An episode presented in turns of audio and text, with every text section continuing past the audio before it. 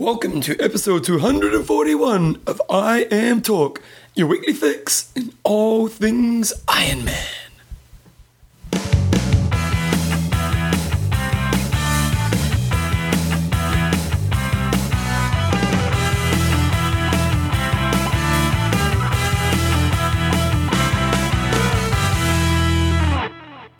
Righty guys, welcome along to episode 241 of I Am Talk with Coach John Newsom and Bevan James Eyles. How you going, mate? All good.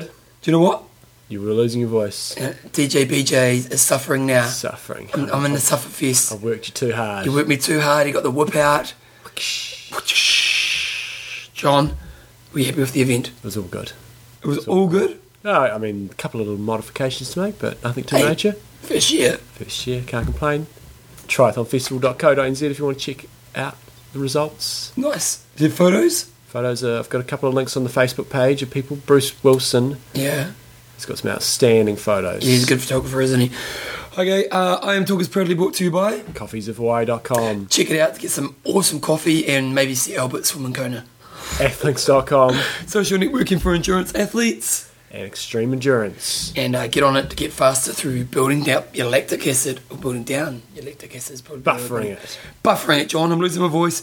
Today's going to be a struggle for me, but that's okay. I'm, I'm here for the team. That's right. And in today's show, what have we got happening? Let me pull up the show notes. We got we got a bit of news. We are thin on news. Then on news, and then we've got part two of our interview with Brett Sutton. Mm-hmm. And there's been some interesting discussions around that interview. So, A lot of stuff on Slow Twitch going down. um, website of the week, questions or answers, and that's pretty much it. So, first of all, news is proudly brought to you by xtri.com. Check out xtries for the latest news, reviews, and interviews with the stars. And the first piece of news, John, Crowe is going to be racing Ironman Australia.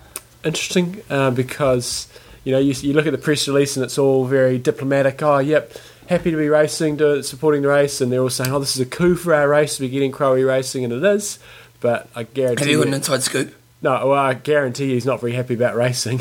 Oh, uh, having to race a yeah, Ironman. uh, uh, having to race an Ironman, having to start his season earlier, won't be happy about it. But their ruling is working. You know, it's I mean, for the spectators and for everybody else involved in the sport, it's great to see these guys racing, and uh, and they're spreading the spreading the spreading out to more more races. They're going to get more coverage, so it's it's a it's a great move by them. But for the athletes, I know that people like Crowe will not be happy about racing. But uh, But saying that, how many of the athletes were only doing one Ironman a year?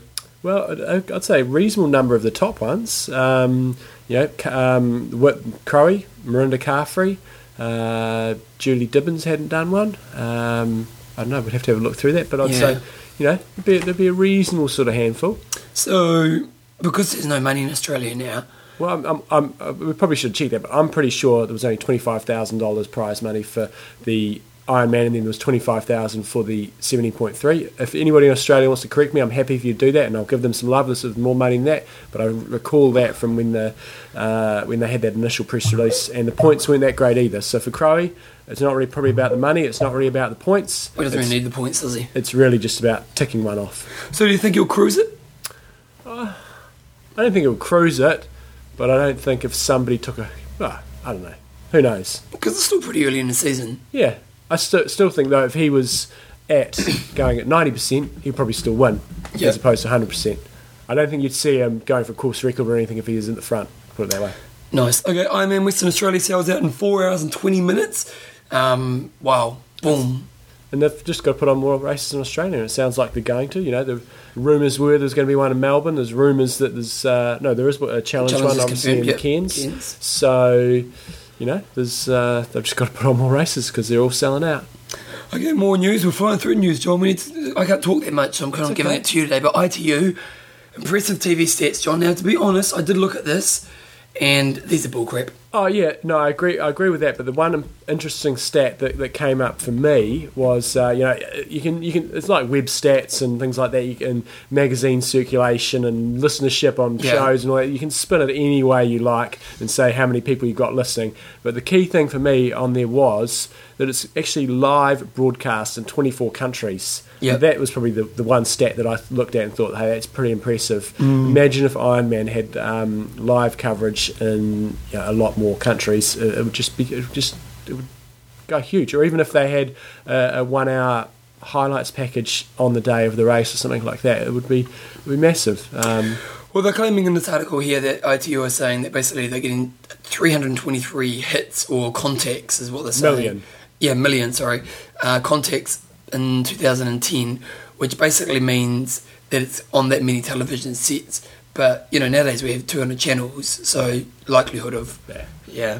I mean, you, yeah, you can't read anything into that. But like, Yeah. the one stat that I thought was impressive was um, that they're broadcasting 149 countries and 24 countries uh, live coverage. And spectators on site, nearly, you know, 730,000 people. Mm-hmm. It's a lot of people watching races. Yeah, So- like at the you know, and when you do go to go to these races, they are they are good spectacles. You know, especially if you went to say Frankfurt or something like that. That place is just packed out.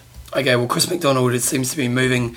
Well, not really sure what's happening with his career, but he seems to be moving more into the media. He's been doing uh, some work with XTri. Um, the big sexy on the couch with Hillary Biscay videos are up there right now. Yeah, so he's, it's on extra, but I think he's done a few others I saw sort of popping around. So he seems to be being becoming media man, and he's got a series and he calls it um, BS with uh, D uh, with B- BS and BS or something. BS with BS. Yep. So he's interviewed Hillary there. He also talked to her um, about uh, Ultraman, and looks like he's just moving moving that way. And uh, and obviously he does quite a bit of the the Kona coverage. So we have to get a lowdown from his brother exactly what is going on. Well, no, I did. I did. I talked to him, Yeah. and he was just saying that basically he works as a contractor for Iron Man Live, Mm-hmm. and uh, the reason they like him is because if you know Chris, he's just one of those guys who knows all the facts. You know, he's just a real kind of geek when it comes to the facts and stuff, and so.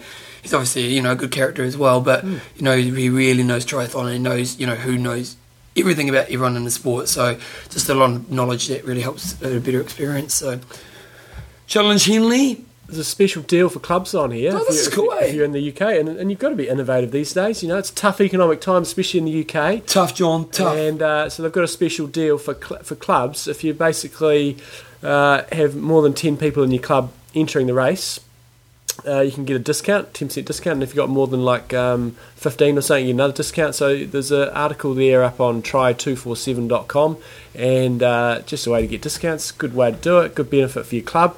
Um, and if you've already entered, it doesn't really matter. They can just do it retrospectively. So, Oh, really? Yeah, check it out. And uh, sounds like a good race. I mean, there's a lot of choice in the UK this year with two Ironmans, Challenge plus uh, the Outlaw. So a lot of opportunity for racing. So it's going to be pretty competitive. Okay, John, does this make the challenge race look like it's struggling?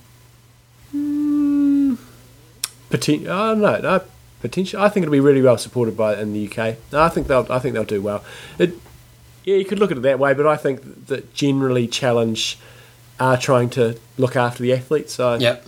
give them the benefit of the doubt. Yeah. It's pretty early bloody days. It's still like how many months? Probably nine. No, but entries close on February 7th. Really? The race isn't till. No, that'd be early early bird entry. Maybe I was just reading it then. Yeah, uh, I was, the race isn't till July, I think. So, yeah. Okay, then, and then lastly in news, Bevan Docherty's going to be racing Lance Armstrong. In, the, in New Zealand, when they, he comes out here What's for his triathlon debut, what do you mean? What's all that about? He's going to smash him. I know. Good for his profile. he's, he's living in the States now. He's almost a bloody American. He's still racing for New Zealand. Got an American wife, lives over there. He's got an American baby. Where's he based? Uh, Santa Cruz. And so it'll be interesting. He will completely smash him, uh, but it'd be interesting to compare. So he's literally coming over just for that race, or he's Oh, going he'll to be... be, he'll, I'm sure he'll just be home for Christmas, and he'll probably just stay on and do it. Um, and he may, yeah, I'd imagine he'll probably do one or two other races in New Zealand because he's got to look after his New Zealand spa- based sponsors. But he definitely lives uh, majority of his year in the states. But yeah, he, he will, should smash him. But interesting to compare bike splits. But it'll be great for Bevan Docherty's profile in the states because it's going to get huge coverage. Yep. And uh, uh, yes, he'll smash him, but I wouldn't be at all surprised if Lance Armstrong was right up there with the other guys. I also understand Kieran Doe's racing. Uh, not quite sure who else, but uh, yeah, it'd be interesting. It'll You should race. You should race. Oh, no, because you're, you're an athlete. I'm, I'm I'm an aerobics instructor.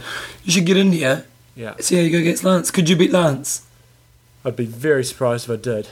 Really? Yeah, yeah, I Yeah. suppose he'd still be pretty bike fit. yeah. I would say uh, when I was back and was in really good shape, um, I would outswim him, and I would say I'd probably outrun him, but I don't think it'd be enough to get a big enough But on a course like this, it's a short course. It's, this is true. Quite tough though. Quite technical. Is it? Not not that technical, but reasonably hilly. If it's a course so that I've done up there, so John versus Lance. I think that would be big media. Okay. Yeah, it'd be everywhere. Sponsor Athlinks, John. Tell me about it. Pulling it up. So one thing I when I was on there yesterday that I was noting that if you want to get a little promo for yourself or you just you're just feeling like I want a bit of attention, po- post your photos. on Nobody loves you. Nobody's looking after you. Post your, your photos on uh, on Athlinks from your races or whatever, and then you're getting the chance to and the you got the opportunity there to basically be on their homepage. You look along the bottom of the homepage and we pull it up. It's basically got a line there of people in your area. Yep. And then it's got another line there, newest member photo galleries. Like So- Nadia. Nadia's Joe Works, mate. Sorry? Nadia Yeah. Mc- McLaren. She's my partner's work, mate. Oh, very nice. Yeah. And she was racing on the weekend. I saw her racing. Go Really Nadia. good. And we had everybody, pretty much everybody there. Brian Hardy was ha- racing and he helped out. Brett Wrightley was there racing. Scott McNabb was offici- helping officiate. Dave Dwan was helped the prize giving. Pulled out. He pulled out. Sick. Not, not, not Kevin Hunt. good. Not sure if Kevin was there or not. But anyway, that was uh, number one thing I wanted to point out. And then number two thing I want to point out is uh, a challenge for everybody this week is when you if you're signed up on Athlinks, invite one other person to Athlinks. If everybody invites somebody to Athlinks, uh, it's going to be huge. Nice. So just just email someone. Say, hey, it's a cool little thing I do. A good way of keeping track of your results, all that stuff. If you log into your profile, there's a little button there um, just to invite other people there. Direct, you can do it directly from Athlinks. So just share the love. If they're athletes, I'm sure they'll get some good benefit out of it and claiming all their results. Well, the next So, number that they're going for, guys, is 150,000 That's right. and Let's up to there. 140 now. So if you all do that, actually they have it by tomorrow. There you go. So there you go. So do it. Do it. John, Do it. do it. Athlinks.com. Check, check, check it out. It's a social network for endurance athletes, athlinks.com. Just one other thing while you're on there. If you go on there and they've got the click on the outside of the page, the Amino Vito, Vito, Yeah. yep, Amino Vital. oh, Vital, sorry. If you if you go there and you click on that, you enter the code FLinks ten, you get the free shipping, but you also get like an iPoddy thing and a drink bottle. So It's a good deal. it's a deal. So click on it and uh, get a deal. That's right.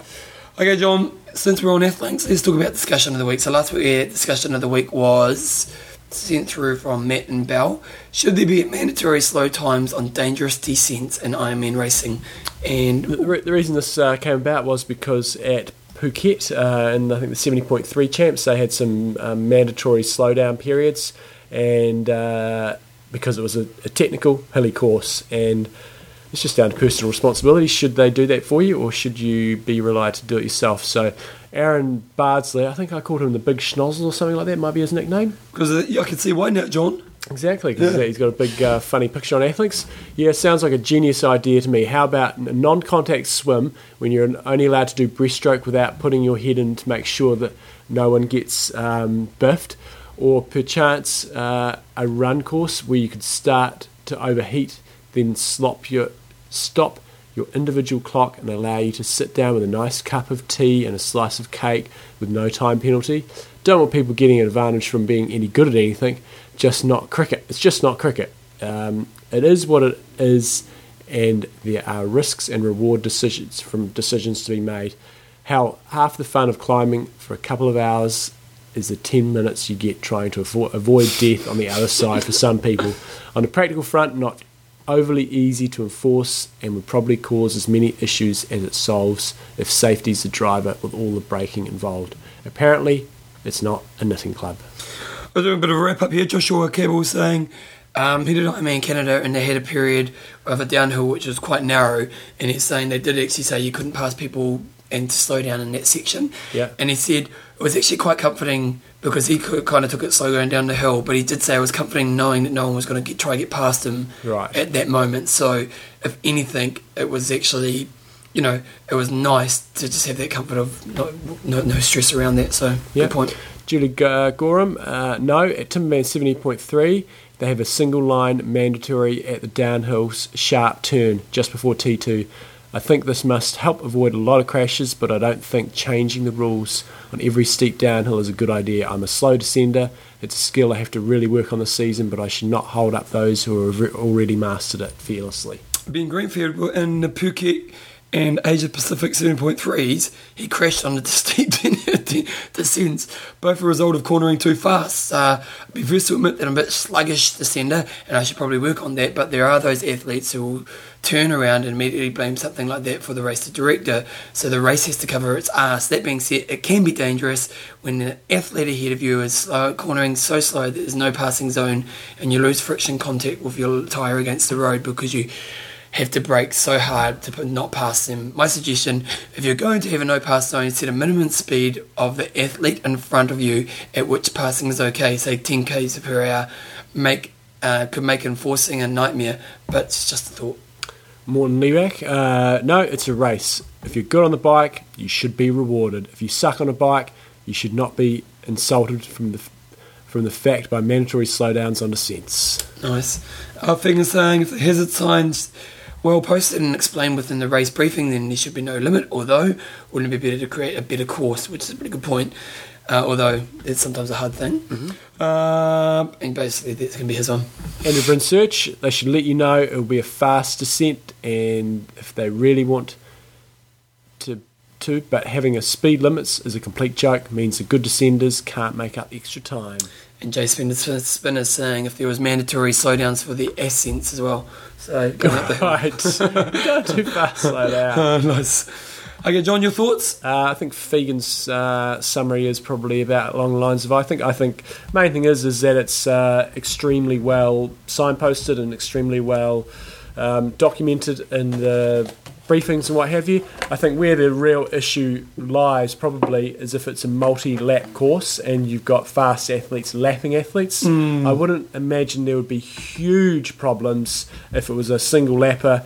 Sure, you got your, your, weak swimmers coming through and passing um, passing people on the bike, but I think there could be some some serious like issues. Road. Yeah, like right. Because the road's got some pretty decent downhills with some pretty sharp turns. Yeah. And uh, and I know, admittedly, I'm pretty aggressive on the downhills when I'm racing because I figure it's easy speed. But there was a couple of times when I just about thought, shit, I'm going to go into the hay bales. So totally your fault, though. Yeah, totally, and, totally. And so I, am I'm of the belief that it's personal responsibility. Um, signpost it extremely well, cone it well. One piece of feedback I had from from my race at the weekend was. Um, some of the corners could have been coned better to allow athletes to have better lines through them. Um, so that's something to consider. Um, In what way? Well, maybe I, th- I, didn't actually go out on the bike course, um, and I didn't. I had basically gave, delegated it to somebody to put all the cones out. So you know, if you can come in um, on a better angle and, and then open up the corner a little bit on the other side, then yep. you can carry your speed a bit better through, and it's also just the angle, so it's less risk less risk of crashing. Okay, great. So overall, I think. Uh, I don't know exactly what they did in Phuket, whether it was just a, a no pass zone, um, but I think really it's down to personal responsibility. And if it's a single lapper, then go for gold. If it's a double lapper, then maybe I think those rules of a no passing zone on corners could be an okay idea. Yeah, I do agree because you're going to get some people who are really aggressive riders mm. and some people at the back who aren't that confident on their riding, so they're going to be pretty, you know, they're going to be setting the pace slow going downhill, mm. and it just can get kind of messy, couldn't it? So, mm. okay, John, this week's discussion you didn't have one, but I kind of thought we're, going to have the next couple of weeks off, yep. and, and, as always, in the, in the two weeks we have off over Christmas, we do our best of the year. So, who do you want us to put on the show mm-hmm. in the best of the year episodes? So, put maybe your top two or three, and then we'll choose the two people that come up the most, and we'll. Oh, just nice, John. Nice, nice, great. Lovely. nice. Just didn't think you, about that. Can you do it any closer to the mic? Yeah. Great. Great. That's what I have to put up with, team, every week. Every week of my life. So, what interviews do you want us to replay over the Christmas New Year break? And uh, we'll chuck them on in those two weeks when we're away having a break ourselves. Right. So, Sounds good. Okay. Music? Yeah, let's put some music on. Yes, the music. DJ, BJ, put it on.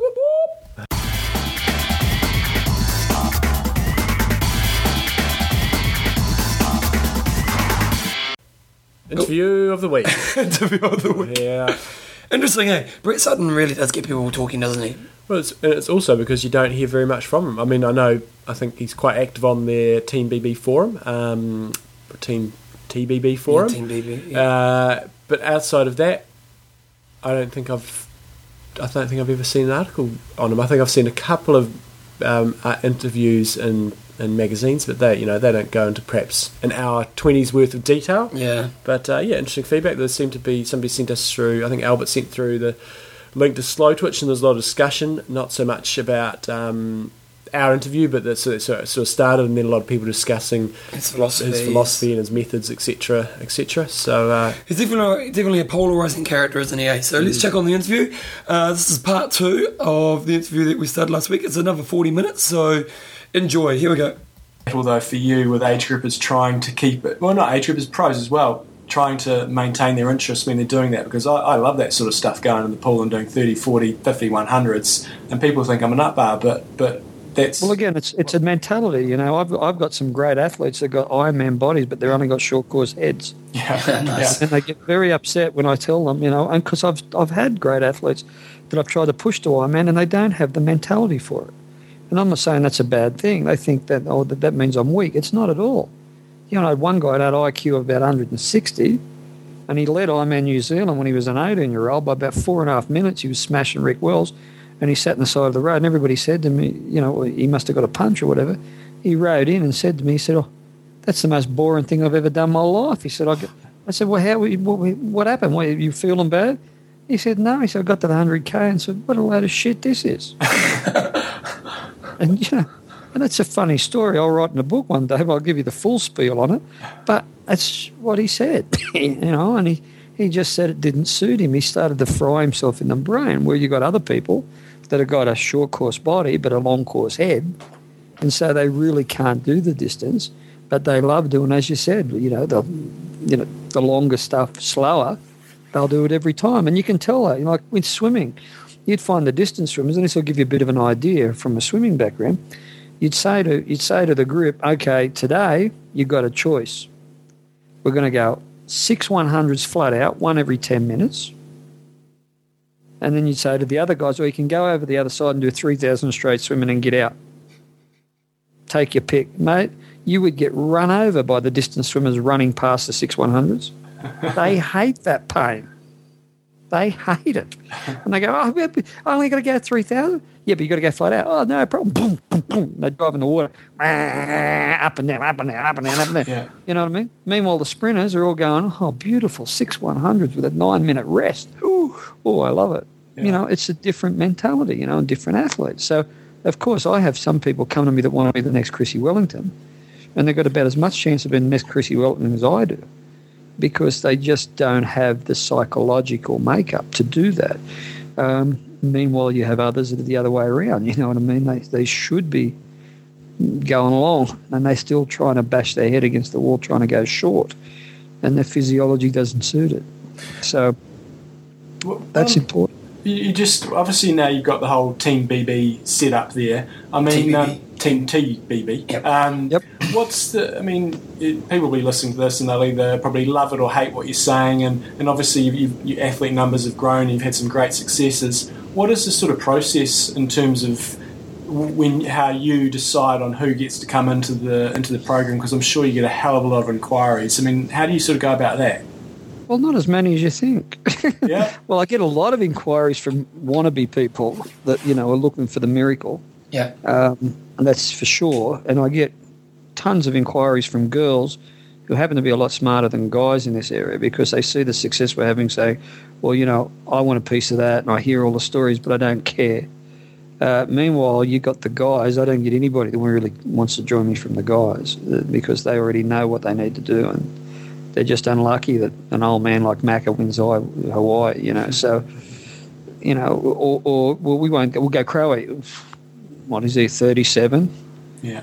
Um, they because they're so indoctrinated into the lifestyle triathlon bullshit. Um, you know, I've never fell for that. I, I'm I'm a coach of excellence, and I've coached Australian champions in eight different sports. Um, and so for me, I use the same fundamentals in each sport. You know, what happens is winning doesn't change. The fundamentals of the sport changes, but the mentality doesn't change. And I've had people that I can say from swimming or whatever, you know, they've got the same mentality of a Chrissie Wellington. And we, we talk about a Siri Lindley who has made herself a, you know, a good athlete and basically was, you know, she beat me this year with one of her athletes, which was, mm. you know, for me, it was a backhand that I was happy about. You know what I mean? Because they get it. Like Ben's a great coach. And that's what people, that's what annoys me about, you know, people flail away like me.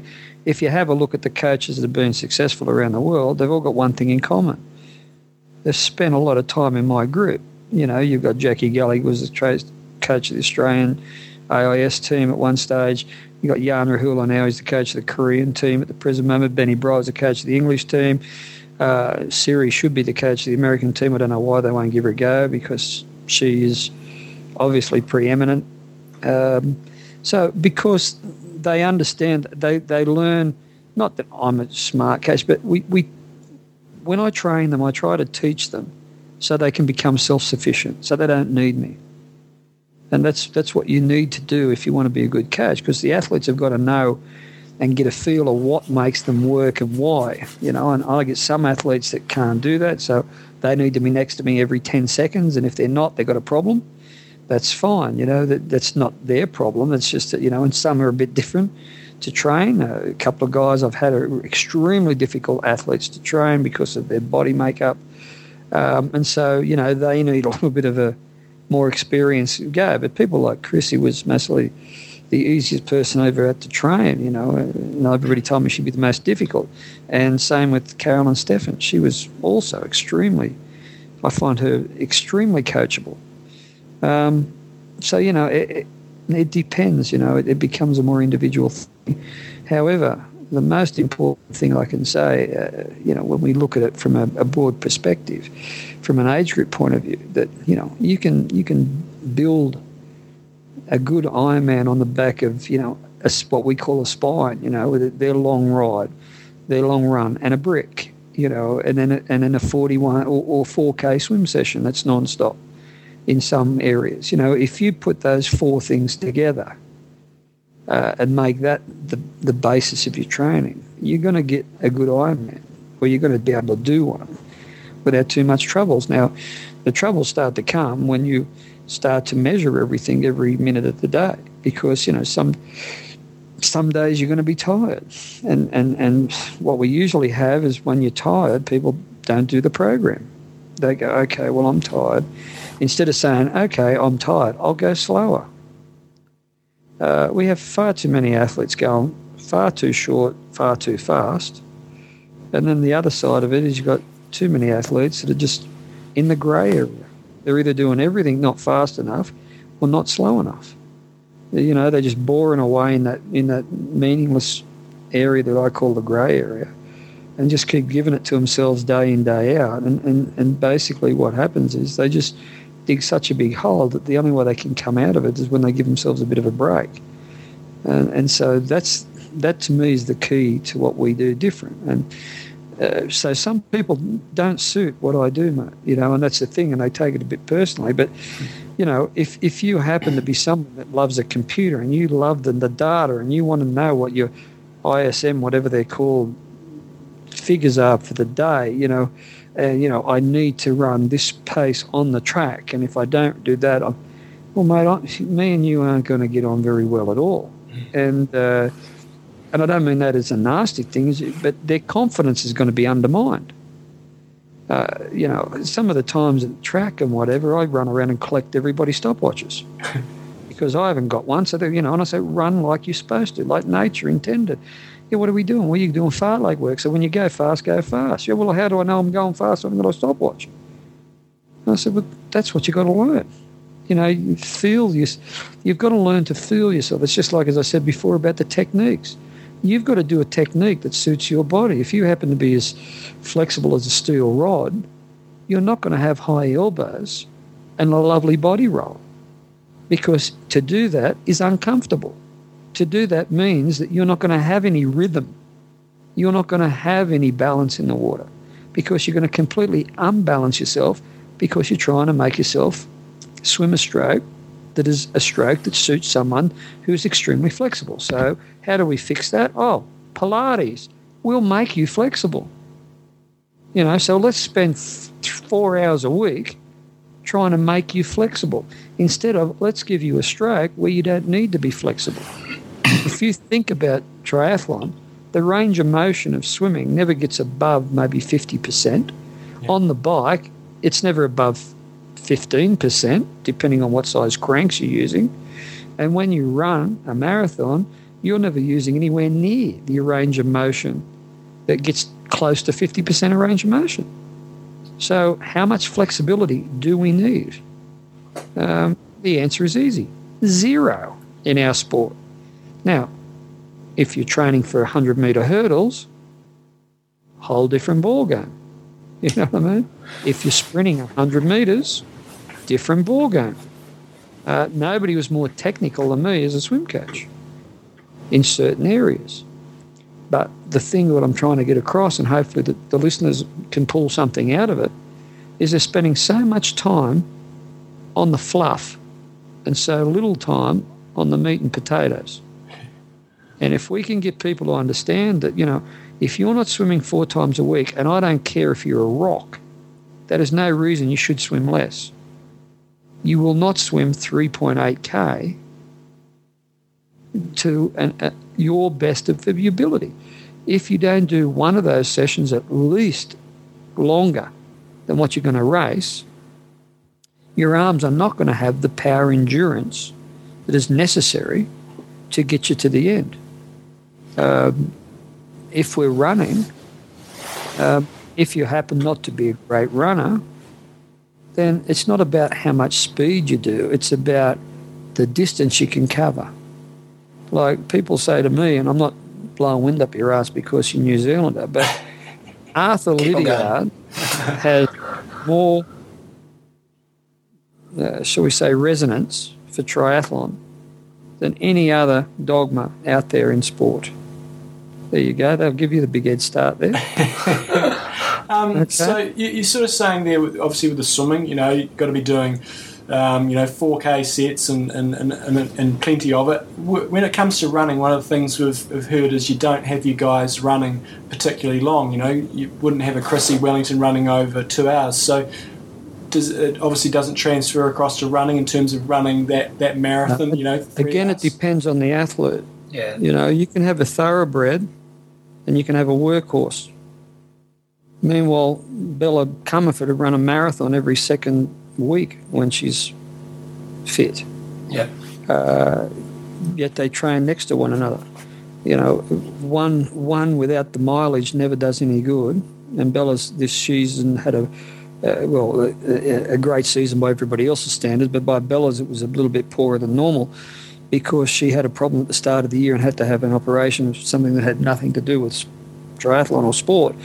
However, what happened was is she rushed herself back, and uh, we couldn't get her to uh, settle, and, and, put an extra you know, two three months to say, okay, well we're behind because she had to take eight weeks out, and and what happened was she could never get she never got to the stage where she could do her old training program, and so every time she go race, she collapsed in the last half of the run. Um, but she, you know, when we sat down and said, okay, how many runs did we do over two and a half hours? Well, we haven't done any. Well, Bella, maybe that's why we weren't there. Whereas, you know, someone like Chrissie, and I'm not saying that as disrespectful to everybody else, but she is a thoroughbred. And, uh, you know, she can run the marathon without pushing too far.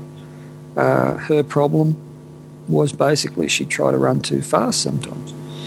Um, so yeah, that's where I'm saying it's hard, and that's where the mythical thing comes in. He's saying different things to different people and different circumstances all the time. And what I'm saying to you is exactly right. That's where our sport. That's where it gets. For me, that's what's always kept it interesting. And at the present moment, you know, I, the thing that keeps me going is, well, I want to train a guy to win Hawaii. Um, however, I can't get any guys at a certain level that want to train with us. You know. So I'm training up a, a guy that's going pretty good at the moment called James Cunnama.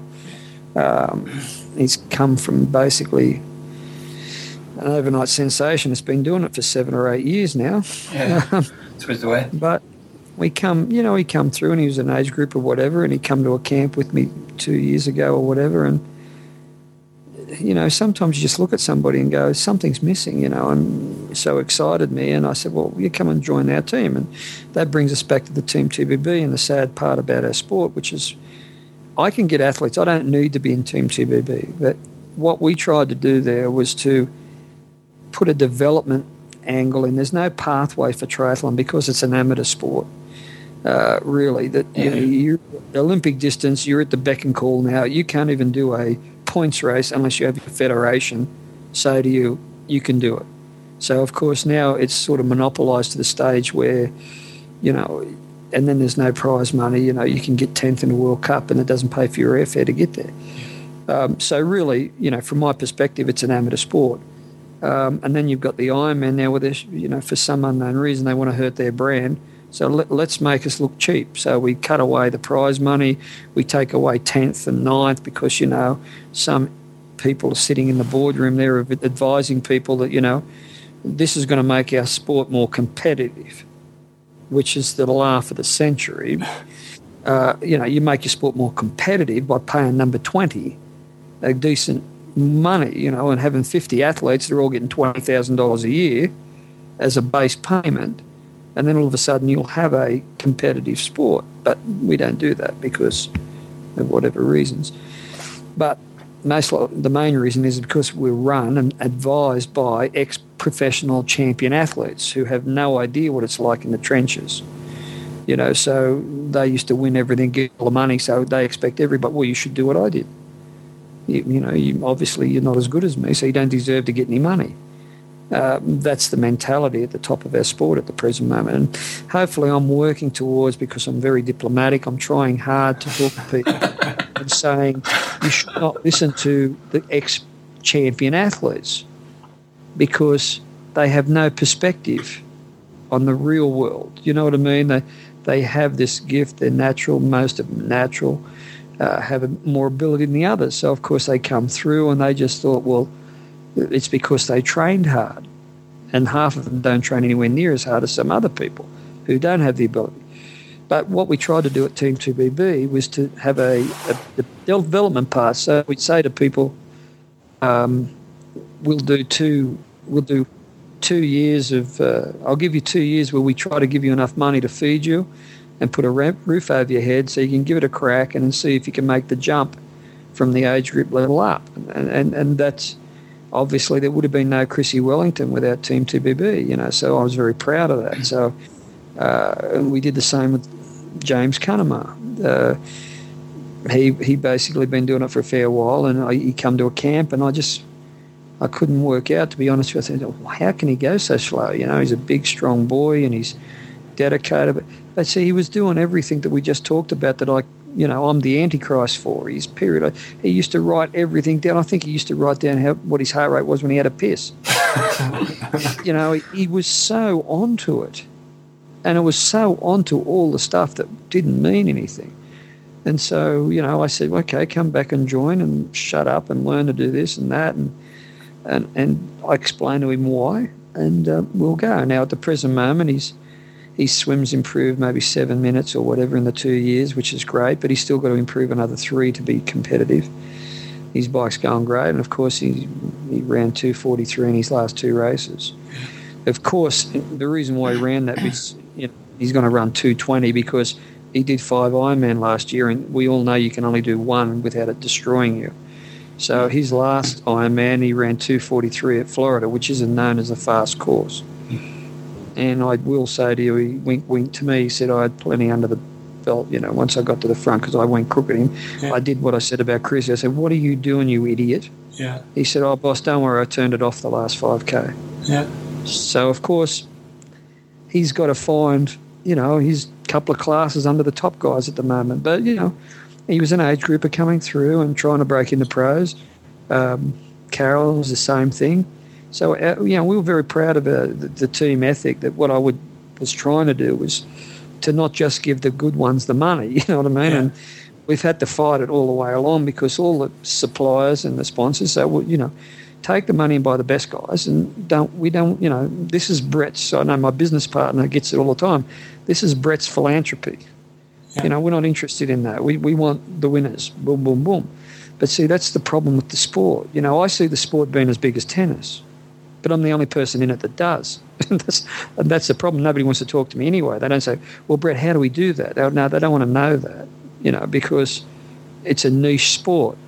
Let's let's go back now and watch the guy push his kid around in a stroller. Uh, we'll run an hour an hour video on that, and then everybody that's sitting at the coach sucking a, a Budweiser in America is going, "Oh, I don't want to see this shit. Where's the where's the main race?" Yeah. They don't they don't understand, you know. And the same with the money. They don't understand. Do you, let me ask you this question: Do you think everybody watched tennis if Raf, uh, Rafa and and, and uh, Federer were playing for eight thousand for the first prize? No, not at all. I, I couldn't agree more with you with the kind of coverage. Meanwhile, bass fishing in America's got a million dollars for whoever pulls- out the biggest fish, and they've got 12 million people watching. Because it's not sitting there for three hours waiting for someone to pull a fish out of the water. Okay, it's because of the money. And as soon as they wake up to themselves and put a major race in New Zealand, I've already told them, I said, well, you make either New Zealand or Australia a million dollar race and call it one of your majors, and then you go to Europe and you make one of them your majors, and then you go to America and make one of them your majors, and then if you want to go to Hawaii because you want to draft fest, that's fine. Then put a three million dollar race on there. And so you've got to qualify at one of the four majors. So you can't have people like Crowe who aren't sneak into the Ironman. Uh, you know, and we've got the same situation with uh, Rinny, which, you know, I love Rinny. She's a great athlete. But see, they weaken their own brand because they don't, the, the top guys, that's why Mac is so good for the sport and Chrissie, they got out and raced Ironman. I'm an Ironman, I'm going to race Ironman. So they put out this points table, which, you know, I, I think is a, gr- it is a great idea, but they just don't sort of match it to how are we going to make this sport big? Because I think people advise me, oh, we're a niche sport. We don't need to do that. Money Meanwhile, I got- doesn't it?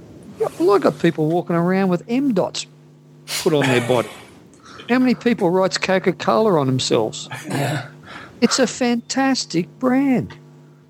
It, it's they just don't know what they've got, and I was hoping the new guys that bought it would say, "Well, okay, let's be serious." here." But as soon as they do that, as soon as you did that, if you put four million dollar races around the world, when I mean million dollar race, I don't mean that the winner has to get five hundred thousand of it, because they get looked after anyway. But they say we got no depth. Can you imagine if they paid five thousand for tenth? How many people they get at those races? Mm. Do you think people? Do you think my girls don't sit here and go, "Where's Chrissie racing?" Because why? We ain't going there. I'm not going to waste my time. So of course they think, okay, we'll cut the prize money up. They change the time thing. So you know, for me, I'm. I've got to be honest with you. I'm more hopeful this year than I've ever been because even though they've made a couple of wrong decisions, they're tr- they're making changes and they're trying to find the right way to go. If they beat their if they beat their uh, little feet to my door and said, okay, well I don't listen to athletes because I train them, and they do as they're told, and said, but if you've got your heart in the right place to look after the athletes, and that's what we did at Team TBB. But we've had a problem this year because the sponsors, you know, the the, the uh, economy is very very hard and very tight.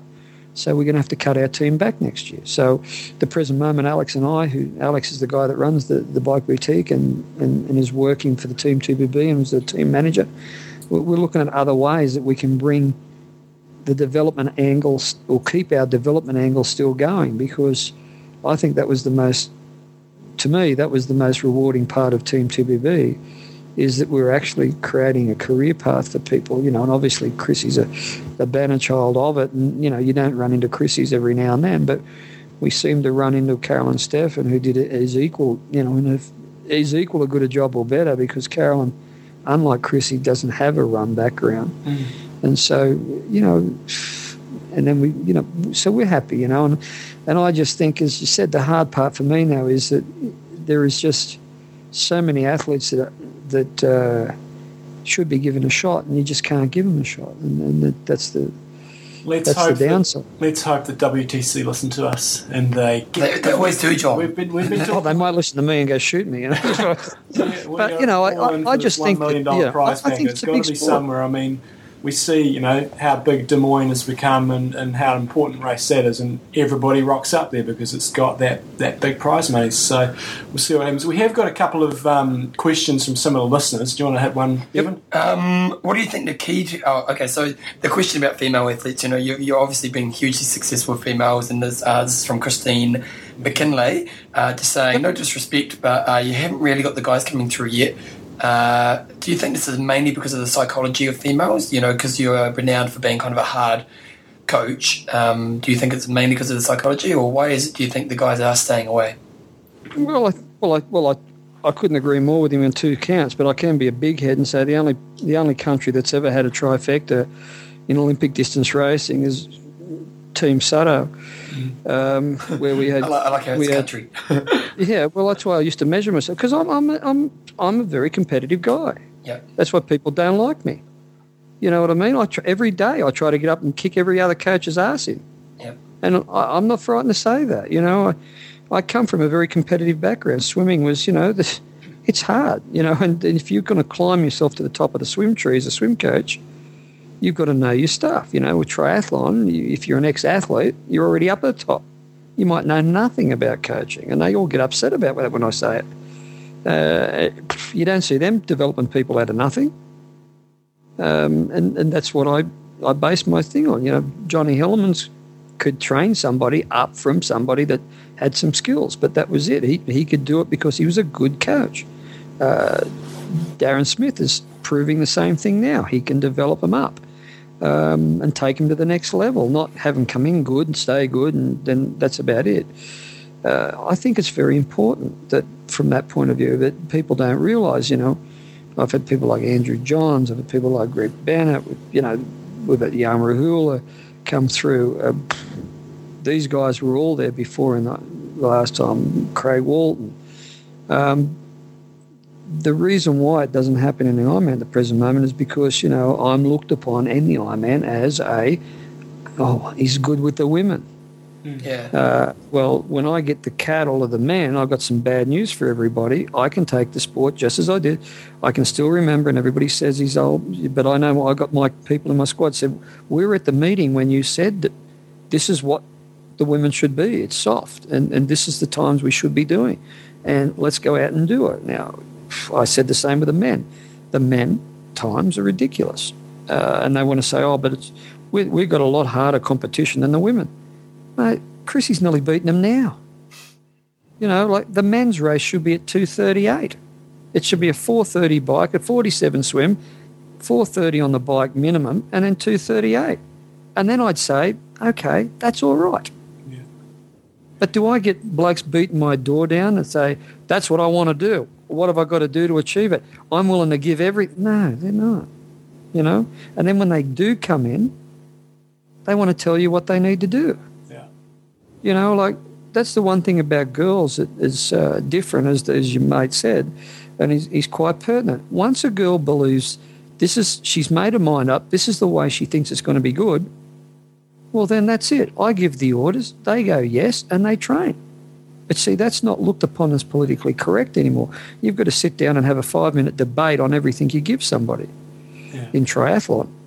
Like in swimming, I've seen people like Kieren Perkins, Grant Hackett, Danyon Loader, they'd sit in the water and wouldn't even do a lap if the coach hadn't told them what the warm up is. Yeah.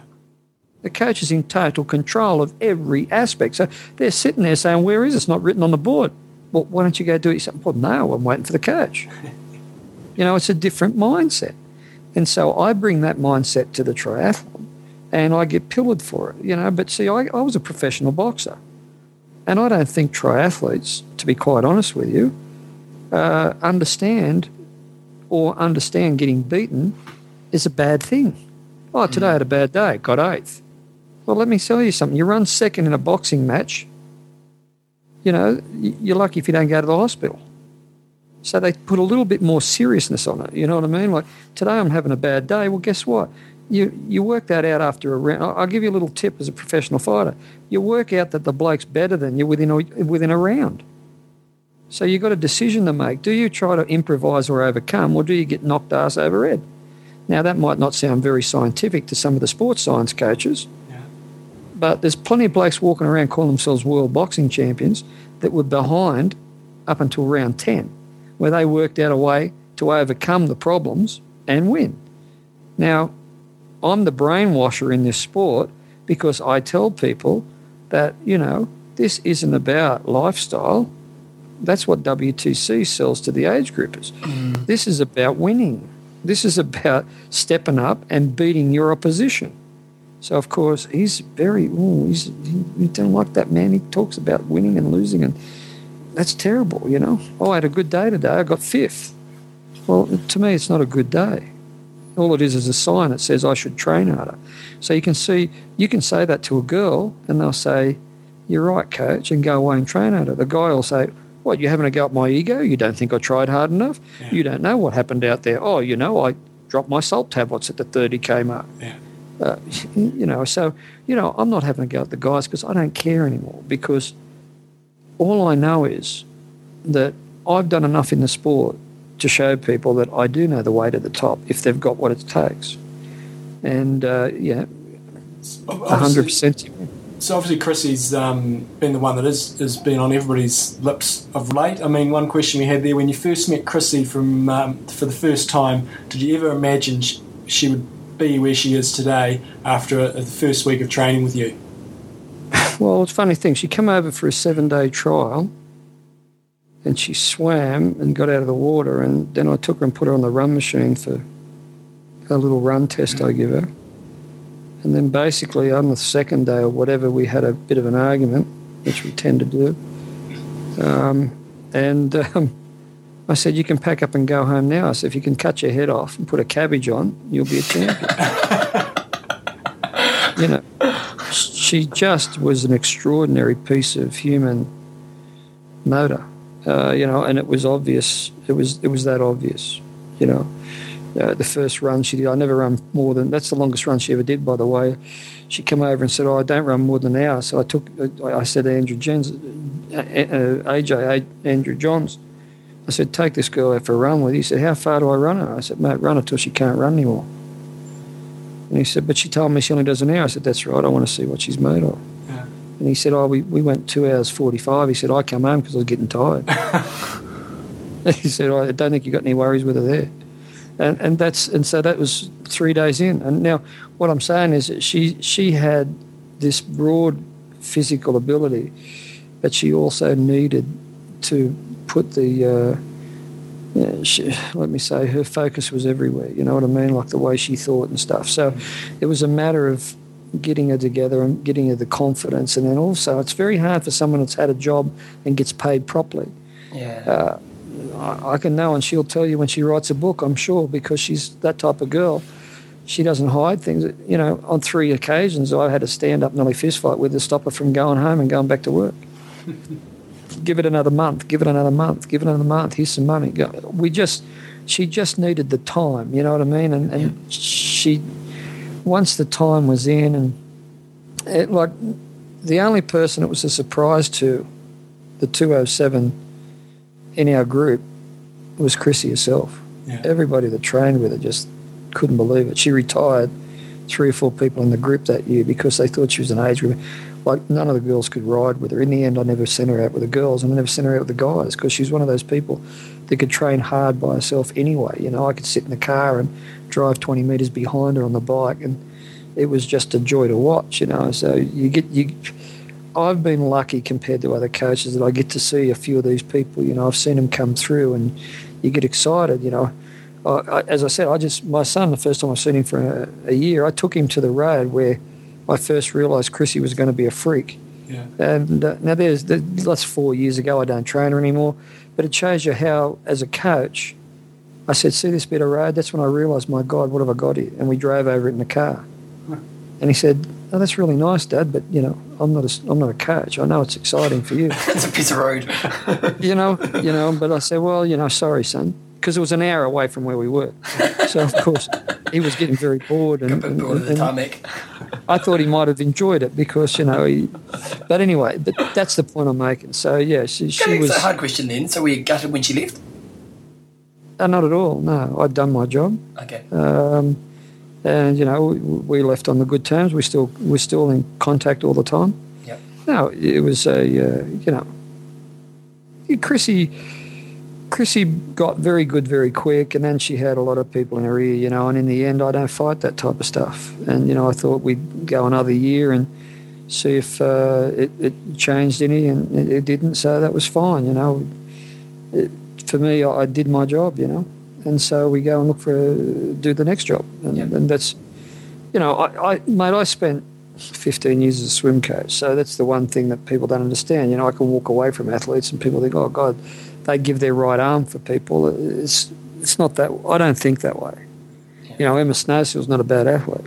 Uh, so I'm happy that she's done really well, and I still get on great with her as well. You know, but you get to a stage where you you know when you when you feel that you know you've done what you can do, and and um, they want to look at different ways of doing things. It's it's fine. You know? um, I'm sure one like that'll happen with the next couple of athletes as well. You know, Yeah. we've got a saying here: "There's no handcuffs." So you know, we, and that's important because people's got to believe in what you're doing. And as I said to you, my biggest worry is that the uh, profound amount of knowledge that's spewed out within the triathlon circles, in the end, wears my athletes down.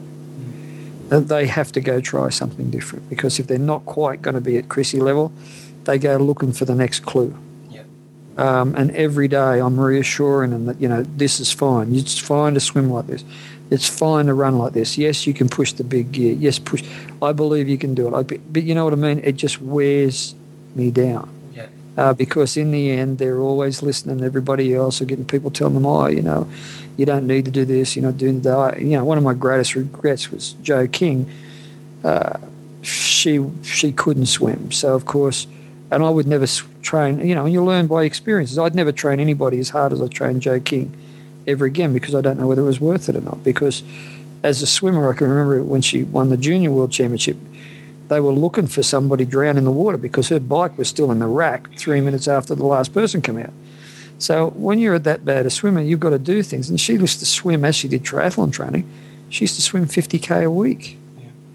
And then we got her to the stage where you know the next year she she won the juniors, and then the next year or was it two years I think she 98, she would have won the in Lausanne. yeah she won she won Lausanne. Well, we went home with the guys.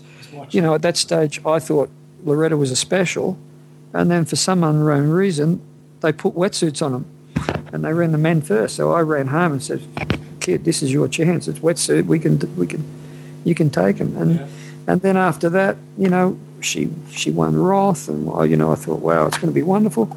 But everybody told you don't have to train this hard. You don't have to do this. You don't have to do that. He's killing you. And um, you know, it's um, it just really, oh, you know, I learned a lot out of that as well. It was a sad, it's a sad, sad thing for me, you know. And so, I, I, um, you know, I'm most likely you'd call me eclectic. I'm just a bunch of experiences. Yeah, totally. Well, we hope That's- those experiences keep on rolling because uh, you've brought some awesome athletes out the last few. I mean, not the last few years, over the last sort of fifteen to, to twenty years, and we hope it carries on. We'd love to get you back on the show again because I think we're just scratching the surface on a few topics here. Um, but thanks heaps for your time um, today, and we know it's uh, getting late over there in Switzerland. And Yep. um, all the best with the rest of the season. And obviously, if people want to get in touch with you guys, obviously through your forum on the Team BB site, and It's a pretty wicked website actually. If you go to Team BB, they're really good at all the athletes are good at posting to their blogs and just really keeping up to date with everything that's happening. So uh, check out their website. It's teamtbb.com. any parting comments, Beautiful. Brett?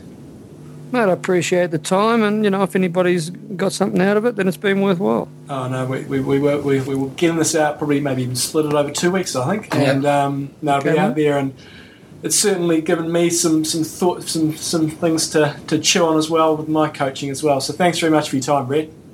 No problems, mate. Thanks, mate. Catch you later. Thank Cool. you. Here's a couple of quick comments from John. So a couple of people asked me about this interview of the weekend, saying they really enjoyed part one, And and did you tell them part two is better?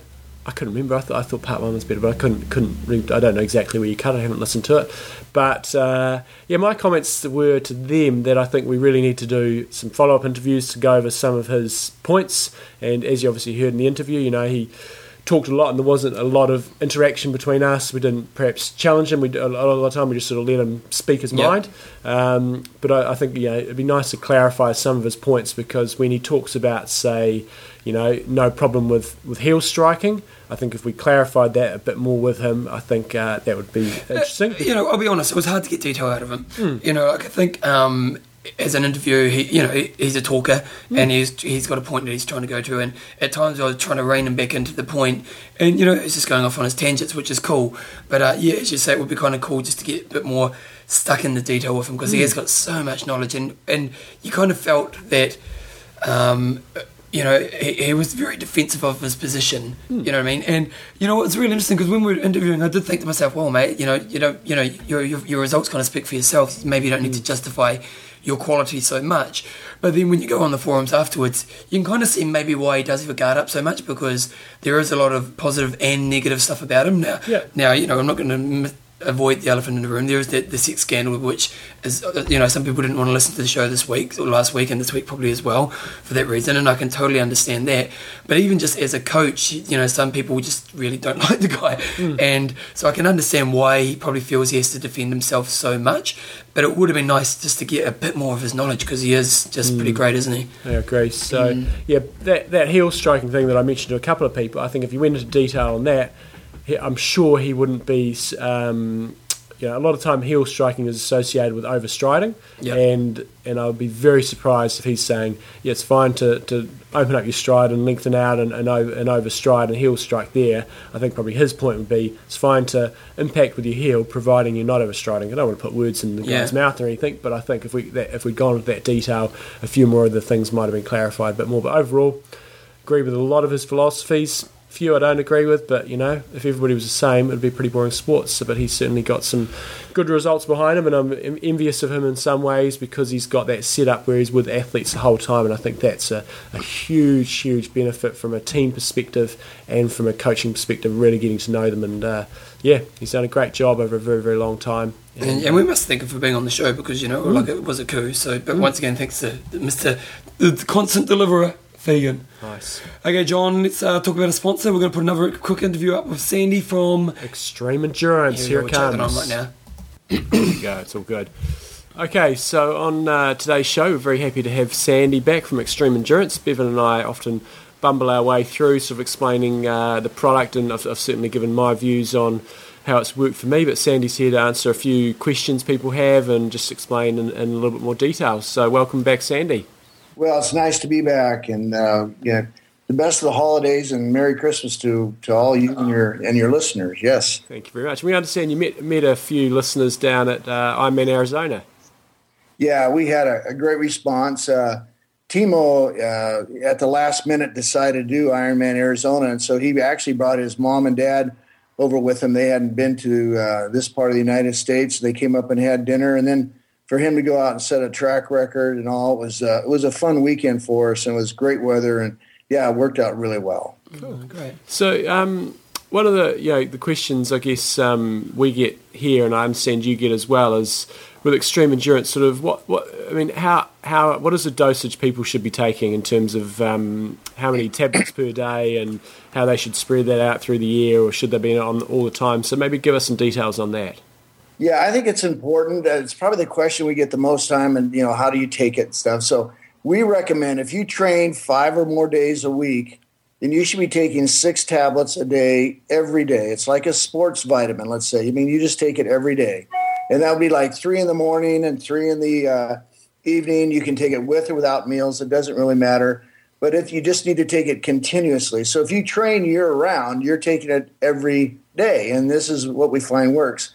And then before a big event like a like an Ironman, you certainly want to then go to what I call a load dosage, like maybe a week before. Instead of taking six a day, go to eight a day, and take that you know the race day and the day after. And this is what we find to work the very very very best. If you train less than five days a week, then we just recommend taking maybe uh, three or four tablets a day, uh, and and that would be fine. But uh, uh, but again, if you're training you know, four times a week or three times a week, and you're training all year round, then you take it every day. Cool. Um, and obviously, you know, you've, you've had some testing done and some athletes uh, doing, you know, showing some pretty good results from their testing. Maybe fill us in a bit on that. Well, you know, it's um, uh, Heidi. Well, when we did the testing at Corpus Diagnostics uh, with Jurgen Sessner's group, Jurgen's done over 8,000 stress tests, and that's where Timo gets tested, and Yvonne's been tested there. And but anyway, Heidi, you know, has been tested about 80 times there, and so she's uh, are probably our best guinea pig. And now she's been on the product for over for over two years now. And so what we found was is after the first 10 days, she had a dramatic improvement in her uh, maximum oxygen consumption. It was like, I think, 57 milliliters per kilogram. This is before she started. And 10 days later, she went up to 63.5. Well, they tested her um, like 10 days before she went to Hawaii this year. And I guess in a step test, it's uh, I'm familiar with VO2 max test where they just take you and after 15, 20 minutes to max and you, you die. But in a step test, they go through several steps and you're at each level for three or four or five minutes and they take you to the next step. But anyway, uh, they go through 17 steps, but he stopped her on the 16th step because he didn't want her to go to VO2 max before the race. And she hit 68.3, which is huge. And that's actually the same number that Timo gets when he's tested there. And he thought that if he had taken her VO2 max, she'd probably gotten close to 70, which is huge. So it just shows that the longer you're on the product, the more success you're going to have. Because in, in Heidi's case, she's been able to increase her training regimen 15 to 20 percent all year long. So she's just become a bit, a bit much, much, much better athlete, more efficient. And uh, so we recommend that everybody use the, the same principle. Nice. Always good to hear about people doing well. Yeah. And finally, one question we do get um, fairly regularly is about your distribution because we know when we initially talked, you know, you had uh, obviously distributor in, in, Germany and in the States, and you sort of covered a number of other countries as well. Can you sort of explain how your distribution works and, and who, um, where people can get it if they're in the distribution areas, and if they're not, whether they can still get it or not? Well, yeah, I'm going to ask you for some help on this one because your your listeners can can help us with this too. We're getting calls because of you folks, and and we're very grateful for that. But we get calls from virtually all corners of the earth. But if if if your listeners know of a really good website in their country that that they frequent that that uh, kind of services the uh, Ironman uh, population, we'd like to know about those websites so we can contact them and see if they can't carry the product in that country for us. Uh, you're correct in Germany. We've uh, just signed a contract with Paul Lange, which is the big Shimano distributor for all of Europe. And so they're going to start a 12 city tour introducing this product to all of their people, which is good. We are in Canada. We'll be in the UK uh, this spring, uh, South Africa, and Australia uh, sometime next year. We do have people down in Puerto Rico through the Coach uh, K Endurance Specialist people. They they uh, market our product and have it down there. But yeah, we we we want to be able to service all your listeners. We are sending this to the four corners of the earth, so to speak. But sometimes the shipping cost gets a little prohibitive. So if we can have uh, any help from your listeners uh, in regards to, to website people, that'd be the simplest way to get it into a country, probably. We've got a big listenership in Puerto Rico. Yeah, we're huge in Puerto Rico. um, yeah. The they're last... all they're all sitting on the beach drinking a Corona or yeah. something. uh, do they speak um, Spanish or Portuguese in Puerto Rico? I don't know. Or do they? I'm not sure. Anyway, um, and the final thing I wanted to ask about was what was it? What was it? What was it? Bevan, bring up that email. I had something else. Okay, I'll bring up the email so you can use your memory. Here we go. My memory's fading on me. Um, yeah, just a little bit on, on a couple, maybe a couple of the other products that are that are maybe a couple of your more popular products. Is just uh, fill us in on maybe I assume extreme endurance is your, your number one. Uh, maybe fill us in on your number two and number three main sellers through, that you can get through extreme endurance.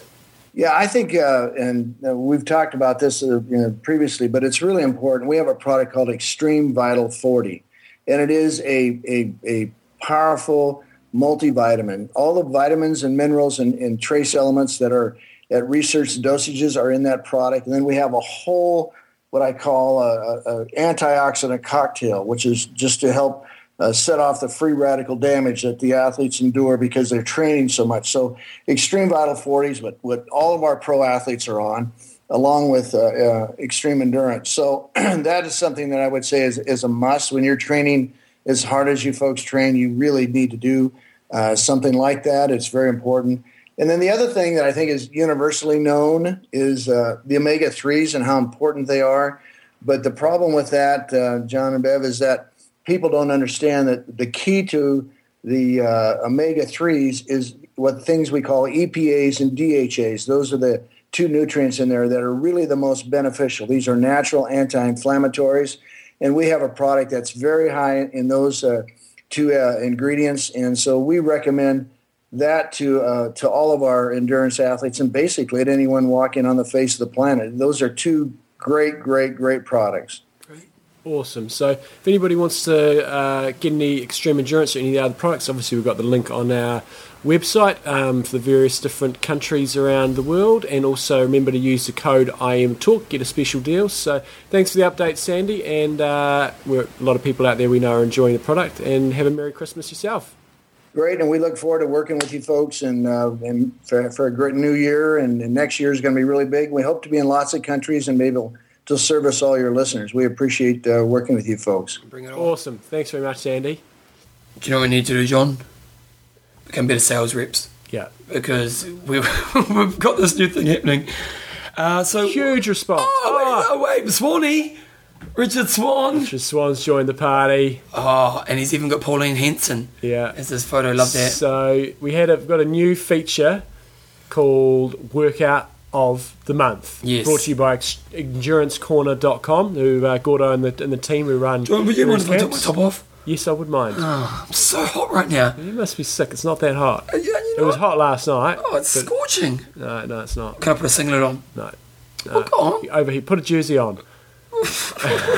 Or a jacket. You've I'm going to put, I'm gonna put a jersey on. You keep talking. So the new feature is uh, Workout of the Month, the, and basically how you access it. You go to our Facebook page, which you can get off imtalk.me, and then there's a tab along the top which has uh, got discussion. Click on that, and we've got a discussion on there. Workout of the Month, and really your plan is to go on there. This month's workout is give us your favourite strength run of less than 90 minutes during the, the off season, i.e., when you're perhaps in a run focus period, and we'll pass uh, the best one on to the guys at Endurance Corner. They'll do the workout, then they'll give us some feedback on whether it's a good, they think it's a good workout, or, or what what sort of things it's working on in terms of your, um, you know, which part of your physiology it's working on, and uh, we'll do a little review of it. Well, what's great is Richard Swan is really taking the piss out of us, and fair enough. Since no one has done this, which means either no one is listening or, Yeah. no, or no one is doing workouts. So, again, what you do is you go to Facebook, you go to our Facebook page, I am talking again, if you don't know where that I, is. I just explained that. I Bevan. know, I said once again. Okay, once again, You, you, you say you don't listen. you're out of the room. Oh, I was not out of the room. I was, I was, I was, focus, I was focusing on the. I was computer screen. reinforcing. Okay, go reinforce, reinforce.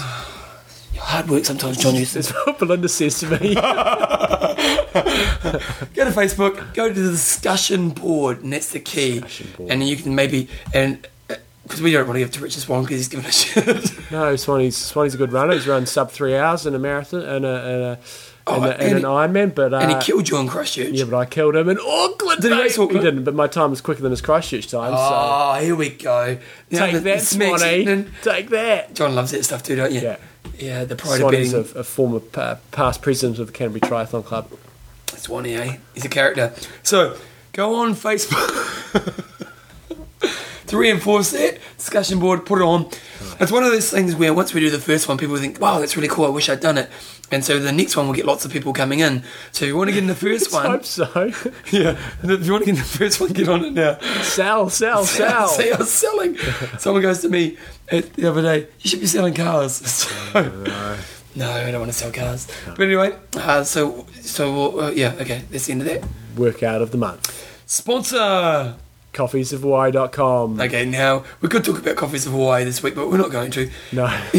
If you haven't got it for your Christmas present, it's probably too late. So get it for a New Year's present or a birthday present, or just get some of their coffee. It's amazing. You know that. We get so many emails about that. But more importantly, Albert, you're a train spotter. Do you know what a train spotter is? Yeah, yeah, but I, I would have been. I, I th- I think you, you, your response is okay. Explain the story. Okay, so we get this email from Albert, and he's going, "I'm in, I'm in the Kona coverage." Wow, that's pretty cool. Maybe, maybe he's got they've got him on the run. Yeah. you know, going along. Yeah. And in the background, coffees of Hawaii. Crowd's going crazy. Yeah. he had a good Kona, didn't he? Sorry. He had a good Kona. Yes. Yep, had a good Kona. So you know, this is a champion athlete, mm-hmm. and he sends through this YouTube clip, and I'm like, "Oh, that's pretty cool." Mm-hmm. Look at the YouTube clip. It's it's it's it's about two seconds of swimming being slowed down to a minute, and he, and he does a commentary of him and where he is placed some, right at some start now, it was a very strong swimmer, and He so he was right up the uh, up the front, and he spotted himself in the swim. He also spotted about three or four other people that he knew in there as well. Curly Freight Train, Mark Petrofessa. Yep, who was looking at the camera and I think should- Sylvan Lord was here as well. should have been focused. I think he was. Should have been focused on a swimming rather than looking at the camera. But I, I guarantee, if I would have been exactly the same, I would be able to spot myself a mile away. Really? And uh, yep. You did comment on a stroke, did go across the Yeah, midline. It's crossing the midline. A few other people looked like they commented on that as well. Yeah. Sloppy technique, but at the start of the swim, swim uh, look at that, more people commenting. Uh, plenty of people. Technique falls apart a bit off the line. You know, you're hitting people over show, but He remembers seeing a scurvy over at the start and he remembered, recognised his stroke. Super slow motor and looked at his race number again, and sure enough, it was him. Then he recognised Pedro behind him and a buddy next to him. Check out the old guy to the right who's driven, got driven underwater, just didn't belong there, peasant. then John comes back, looks like you're crossing the centre line a little bit, and then everyone gave I him gave him a smiley face though. You did, you, nice work, mate. You, you're moving up in the world. A little looks like a lot, Chris Cobble's saying, but that can be fixed. Yes, he needs some lessons in the new year. So I'll give you a smiley face one day. We'll put. We'll put. Can, can you just give me one? Just one. We can They're, give they're, they're hard. years. They're hard earned. five years, mate. Just one smiley face is all I want. You know, you're, you're a changing man, John. you maybe should get Belinda the smiley face. You won't say your hard work. She doesn't get. She doesn't get smiley face. That could be a Christmas present. it could be. just a big smiley face. So we'll put a link to that on on imtalk.me and you can check out Albert for one second. Yeah, and if you want some coffee, go to coffeesofhawaii.com and plenty of, uh, as you said, New Year's uh, specials for you. For all you Poms and Americans, you know, you're getting hammered by this cold weather. This will be something to warm the cockles Oh, of your yeah. heart. Couples of your heart. Okay? Check, check, check it out. Okay, John, we've got some, uh, just a couple quick questions. Well, hold on. Get the camera going, Bevan. Get the camera going. It's time for another YouTube clip. I clip. want to do another one. We've got to. Oh, no? I'm thinking what we need to do, John. I actually don't think we want to do this one. Okay. I think Okay. we should get the listeners to do them. Yep. Because we did the Des and Troy, and, and the people who've watched them have loved them. Mm-hmm. And I was at this great event on the weekend, the Festival of Triathlon, the House of Travel Festival of Triathlon. And people were loving it, John. Honestly, everyone's coming up to me going, Des and Troy, and Yeah. it was a hit. It's the hit of the year. Yeah. I'm always saying that. I'm thinking because we've always said dominate the dojo. I'm thinking we always say they Des and Troyed it Mm-hmm. Yeah, when people yeah. dominated the race. Let's try that. But I'm thinking you guys need to make a video and put it on our Facebook page or YouTube page. So you've got two options now. Yeah. There's a new one and a good old who sent this one through? Scotty slash Scooter. Yep. Saying you, you can add Des and Troy, but don't forget Cannon's legs for Sam and Ash, as in smash. Smash. Smash. So, Sam and Ash. and then Smash. smash. So, and that's for your legs. Now we've got the whole body worked out. Yeah. So, but what we want you to do is get your kids, your family. Just trying to think of another one. You, you You keep going. keep Go. Closing his eyes. Trying to think. I don't think I'm going to get it right You're now. not going to be that quick. Have you- Do you know another one? No. Oh. I've got an idea though. Okay. Maybe we could do a competition around this. Have we got anything we can give away right now? I could probably find a like a a fuel belt cap or something. Okay. Fill belt cap. I don't know. I'll find something. Find something, John, because put your clip on YouTube and in the new year, You have free entry to the House of Travel Triathlon next year. there you go. So you come all the way to New Zealand and do it then because that's really great. Okay. Then Fegan actually sent an email to Luke Bell about the discussion we had about obligations as a pro. Right. And here's his response. Well, I think I'll give my two cents worth for what it's worth. It counts in relationship to what I think is responsible when you call yourself a professional athlete. I feel it is a privilege to be able to call yourself a professional athlete. What better way to make a living than by the sport you love? And the t- term gets thrown around very easily these days. Growing up, I refused to use the term unless I was able to sustain my lifestyle from the sport. This does not mean living week to week from cans of baked beans, but being able to pay the bills, do the shopping, and cover a mortgage, e.g., living. In terms of professional, you have a responsibility. You are being employed by the companies to represent them. You are they are your employees and bosses. I find it quite funny when athletes complain about doing appearances, having to go to photo shoots and attend functions. They are complaining about the people that are paying their bills. It is one of those things uh, where it is not only on the race course where you need to be aware of the way you carry and present yourself. People do not stop watching or listening to you once you change out of your race kit. As professional athletes, you need to be aware of this and be careful 24 7. You're a role model, inspiration, and people look up to you for advice and motivation. In terms of events and being available to the public and appearances, signings, etc., that is what you call sponsorship or that is what your sponsors and events organisers pay you to do and provide appearance fees. Appearance fee, you are paid to appear. Again, I find it quite honestly disappointing when athletes keep demanding about such, keep demanding such about such things, and we wonder why our sport does not grow at the same degree as other sports. It's a part of the job.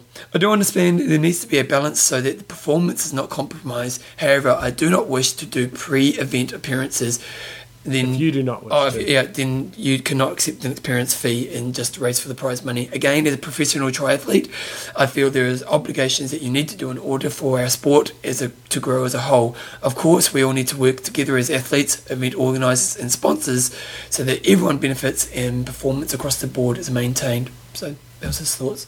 Did he, it- did he email him directly, did he? Oh, I don't know where he got it from, Okay. but Luke Bell gave it to us. So go Luke Bell. Gave it to us, did he? Well, I think Fegan gave it to us Right. via Luke Bell. Yeah, I'd agree with all that, that stuff there. Uh, it's totally right.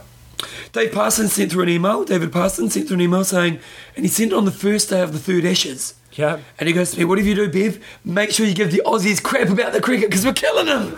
you were killing them, weren't you, David? Go the bombs. For one day you were. And then you got your butt kicked. Why are we so? I mean, I'm interested in it as well, but why are we so interested in Australia playing England? I think the thing is, normally we're not, let's be honest. No, no, no. Every time the Ashes comes around, we are.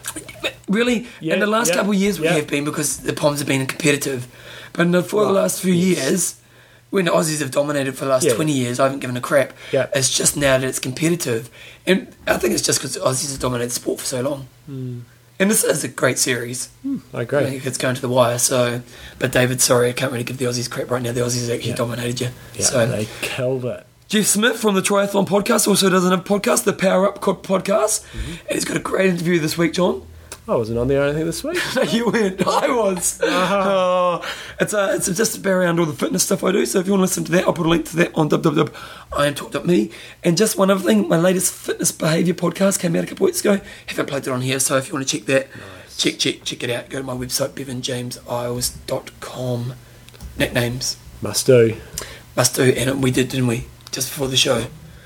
Right. Okay, that one we we vetoed that one. Remember Did we? down the bottom. Okay.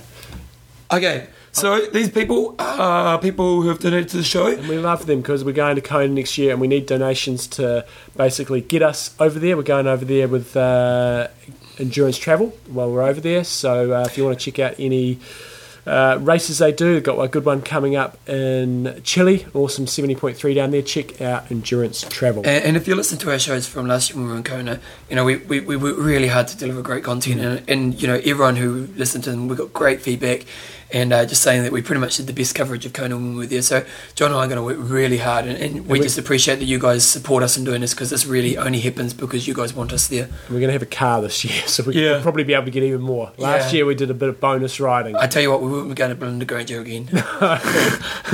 Uh, righty ho. So these people have either donated or a number of them have set, set up uh, recurring payments, which is basically uh, one dollar a show. So it was four dollars a month. So hopefully we bring more than one dollar worth of value to you guys each week. So Jim, no access, all pass. nice, because all pass, there's a pass. Yeah. And so he can go, no, you can't come in. No access. He's got all the pass. Yes. Okay, Richard soars, as in like soars high. That's high. Skyrocket soars. Nice. That works, eh? A couple of people, uh, somebody who's donated in the past and is uh, carrying on. Simon Sky High Stokes. Nice, love his work. Now Kevin Madden, which is a, he's a lovely man, John, isn't he? Yes. Because he gave it. He's, he doesn't want the name himself. He donated, Yeah. but he's just a good person, John. Yeah. And he's just saying, look, I want to give it to Rich Hampton. And so, John, you came up with this one. And I can't remember why, because I did it a couple of weeks ago. Triple T Dog. Nice. And it was must have been because he either did the triple T or he did. Uh, And what? He looks like a dog. I don't know. Just had to come something. I couldn't call him triple T. So triple T Dog Nice, Mr. Fegan, Mr. Constant Deliverer. keeps delivering. He really does. Fegan's great, honestly. And one thing I must say about Fegan, if you didn't know this, he's just recently become a dad. yeah, I knew that. Yeah. Well, we should tell the community. Uh, He's, he's, he's And I've seen his become a lot Facebook photos. He's looking pretty happy. Good. Yeah. Right. He's dead now. Nice. Dead.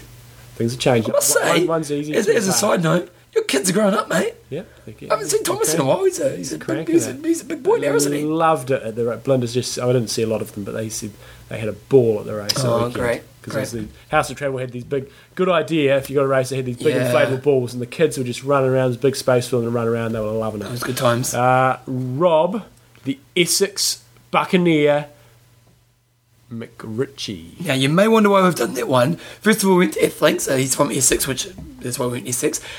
But he's a pirate. Yes. He's a Runner's World pirate. So, Buccaneer, hurry there, matey. Thesaurus came out. We got the thesaurus out. Richard Dawson. Now, that's, that's the famous scientist names. So, natural lightning. Richard Dawkins, but sounds like yeah, Dawson, that's why. so- That's why. we went with that. So, natural lightning. Richard Dawkins. Now, Lavina, Oh, Dawson. Dawkins. uh, Lavina Gordon recently finished her first. Should have kept my t-shirt on, John. Uh, I'm, I've, got, I've got a cold, so I can't smell. Oh, because I got smelly underarms. Yeah, I can't smell them. Smell so pretty good, actually. Yeah, close it down though. It may smell later. Uh, Lavina Gordon finished her first Ironman in Western Australia. Hope you got your entry in for next year. And she she held off donating until she'd done that. First ever Ironman, wasn't It it? was very impressive Love your work. and very impressive donation as well. Great, Love your work even more. And but she's got a husband who was also involved in sports, so she's gifting her nickname to her husband, Ian Gordon. And we went with we, we want to try to go for the some. We were going to go like the Flash Gordon because. can't, can't do that. Can Well, I think we already have. Yes. so, it's not that we can't because we, we've really got no standards. Yeah. It's more that we have. So we wanted to, but something along that kind of theme, eh, John? So Ian, Flare of Light Gordon. Flare of light. Or could we go, maybe go the Flare of Light Gordon, Flare of Light Ian Gordon? I don't know. What Yeah, we yeah, I like that one. Yeah, that's better. Tom Chambers. Tom, the Impact Chambers. Nice. Nice. Rubbish, rubbish time around here. Rubbish jeez. Uh, It's- it's- Zoe, funny, spunky. No, no, no.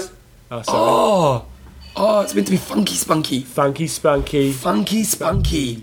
Zoe Yes. England. Funky, spunky. You could have gone with the England theme there. Maybe we could have. Okay, do you want to change it? No. Because you can veto it, I don't mind. No, no. I, I'm not I, that attached to them. I, I only veto if I've got a good suggestion. Have no, you? no, no, I don't. Uh-huh. Okay, well, lastly, Richard Bosher. He's coming, the pain infuser. Nice, because he infuses pain. Yeah, don't mess with him, he's going to infuse some pain on your ass. So if you want to donate to the show, help us get to Kona, it would be greatly appreciated. Give us a Christmas present. Go to www.imtalk.me and you'll check out on the front page here, we've just got a little get us to Kona button.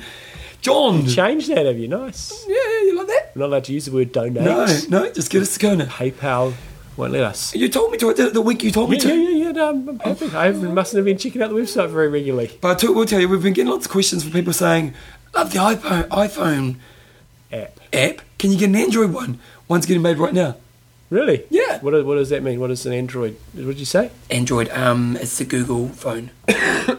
Right. So it's getting made right now. Hopefully in the new year we'll have it for you. So Sweet. check, check, check it out. Oh, we got some comments. Yeah, people. You can comment if you go onto our website. You can go on there and comment who's commented. Brett Sutton was stellar. Can't wait for part two. This is by far the best interview on IMTalk ever. Also, the best interview on triathlon in general, on any podcast. Huge kudos to scoring such a candid interview with a legend. Kai Ran Rannenberg Barger. Yes, yes, please do not cut the rest of the interview. I agree. People did get a little bit frustration with the cutting. What do, we, what do you mean we cut? Two shows. Oh no, Build a bridge, team. Build a bridge. um, just one of a couple of other quick things. Um, Ed Hawkins did one of those pixie things with you and I. Oh yeah, I saw that. Yeah, Quite so I'll put that on our website as well because it was quite funny. And uh, that's highlights of the year, John. House Travel Triathlon Festival, DJ BJ and MC Ken. MC Kim was gold. It was well, it was a good combination. Yeah, It's a bit, yeah. I mean, people like how we sort of worked together. I think it was pretty similar on the day. Yeah. Kim was great. So he's MC Ken. Well, wait a second. Okay, we'll, we'll do. We'll, we'll- do you want to talk about? Oh, I do think we need to do a wrap up of the year. So, do you want to do this week's goss, then wrap up, or wrap up then this week's goss? I will do this this year review. Okay, John. What have been the highlights of 2010 for you on a personal level, and then on triathlon level? Um, highlights for me on a personal level. I'd say last weekend was probably one of the highlights for me, the race, and we'll talk about that in a moment. Uh, other than that, what else? Oh, and the Length of New Zealand. Of course. New Zealand camp. That was a long time ago. That was right at the start of the year, but that was uh, that was awesome. And What do you think about just the sport right now? Do, do- what's what's this year going to be remembered for?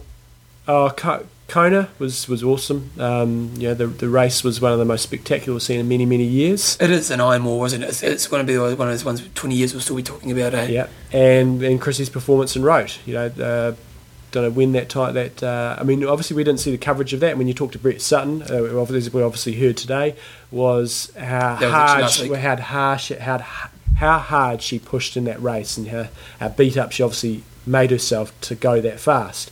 So it'd be interesting to see how, if she beats that record again. And nobody around at the moment is ever going to get close to it. So it could stand for a very, very long time, as did Paula Newby Fraser's record when she set that back in about 91. You know, it stood for close on 20 years. Uh, so that'd probably be my triathlon highlights and personal highlights, and obviously the family is always the number one highlight. But Oh, uh, nice, you so that much, so yeah. much to come from that. Uh, but those are my triathlon highlights. Bevan, your highlights? Yeah, definitely Kona. Watching Macca and, and Raelert going head to head, it was just an exciting race. You know, because because it kind of is one of those days where you kind of come and go. You can kind of go do some washing, you know, and you don't feel like you're missing out much because it's pretty clear pretty early on the run who's going to take it out, or at least by halfway. Whereas this year you couldn't leave it, and uh, and I did like the fact that you know we're all communicating on Facebook. The people were on Facebook and stuff, so that was that was really great. Uh, Chrissie obviously as well. I think those are the two significant things this year. I think the sports, you know, like we give WTC some shit at the time because you know sometimes they deserve it, but at the end of the day, I think the sport seems to be moving in a new direction, and I think some of the stuff they're doing is really good. I think the sport's great as well because they've got some good competition, mm-hmm. and I think anything that's making them pull their socks up. So mm-hmm. the whole experience of long distance triathlon is getting better for the athlete and the race organisers out there. So uh, it's a, such a growing sport. So I, I think the next few years coming up, is going to be some massive growth, which is really great. Personal level, oh. You just, just- I, didn't, I hadn't given this a thought. You've got to give a bit of thought to those things. A year's a long time, you know. I'm I'm enjoying my daughter growing up. Right? I think 13's a cool age. I've got six girls in the lounge right now. Really? Yeah, they, they, they came round to my house last night at like 10 o'clock and they'll stay, they'll keep me up to like 1.30. I'm doing, come on, kids. That's okay because that's how we roll. Yeah. Um, You got your new podcasts out there. yeah, you know what? And that, that is proving to be hugely successful and it's actually quite rewarding because I put a lot of work into that one. Uh, not that I don't put any work into this one. Yeah. But that one I put a huge Different sort in. of work for this one. I do Yeah. the, the content for this one, and you do all the production. That's right. And there was that one, I put a lot of work into the, the content, but um, that's really great. Uh, what else? Yeah, it's been a good year. It's been a good, Good. year. That's good. It's been a good year. Summer is rocking over here. Yeah, we're having the best summer we've had in years, hey? Okay, John, now tell us about the weekend. It all went pretty pretty well. No major dramas at all. So Was there any stress for you? if everybody's asked me that, and really there was Yeah, very little relaxed. stress. Um, it was just one moment of stress towards at the start um, when some swim boys uh, weren't in place, and and they. We, I, I, I sorted it out just in time, and What, was it If- just before the start? yeah, pretty much. Oh, really? Keep that on the down low. We didn't know about that. Um, but other than that, I basically said when my watch, yeah, basically the first race was starting at eight thirty. I said the first race is starting at eight thirty, and it started to the second. Every race ran exactly on time, so it was great. I mean, the feedback has been. I mean, I'm not going to blow my own trumpet, but it's been No, no, it's a great overwhelming.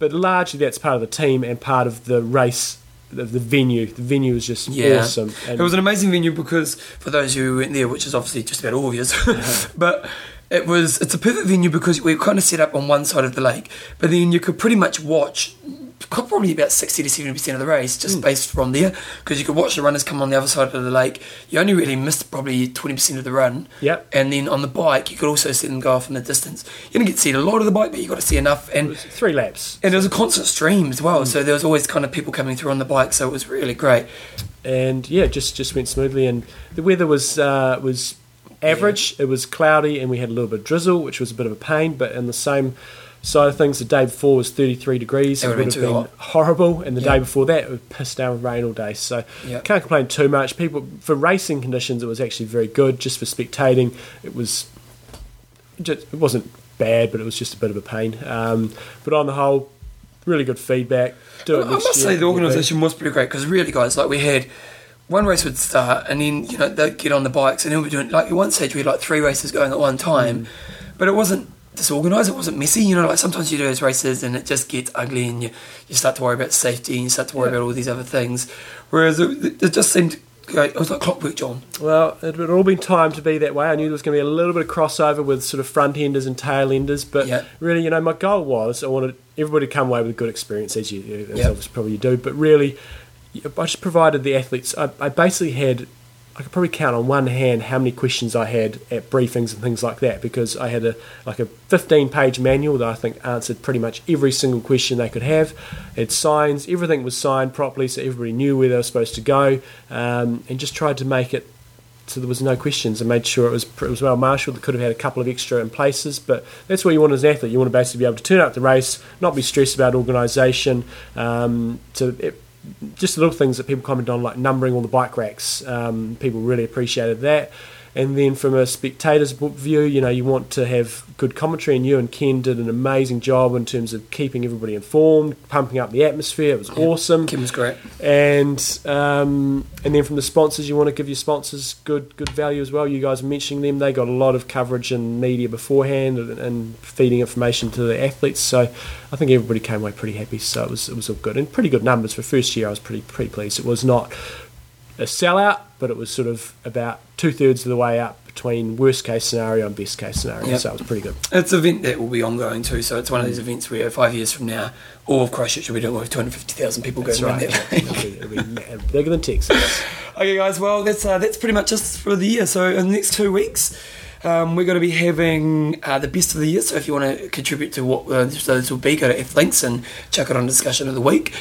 Uh, I just want to say a big thanks to everyone this year. You know, um, we, we love what we do, you know, and uh, I was actually talking to Jeff on the other podcast uh, just about this one a little bit and just saying that John and I just, we love being here every week. It's, it's you know, like it's it's kind of a little bit of a job thing for us, you know, but at the end of the day, it's we're, we're pretty lucky because we just get to you know, hang out for you guys every week. So we appreciate that you guys support the show, that you guys help us out, and, you know, a lot of the work of the show is actually done by you guys, and, uh, just good luck for the new year. Have a wonderful time with your family and Christmas and all the rest of it. And Hope it stops. St- hope it stops snowing for you guys up north, so you can do some training. yeah, and bring on 2011 because we've got a huge year back to Kona next year. So That's right. it's going to be huge, John. No snow over there.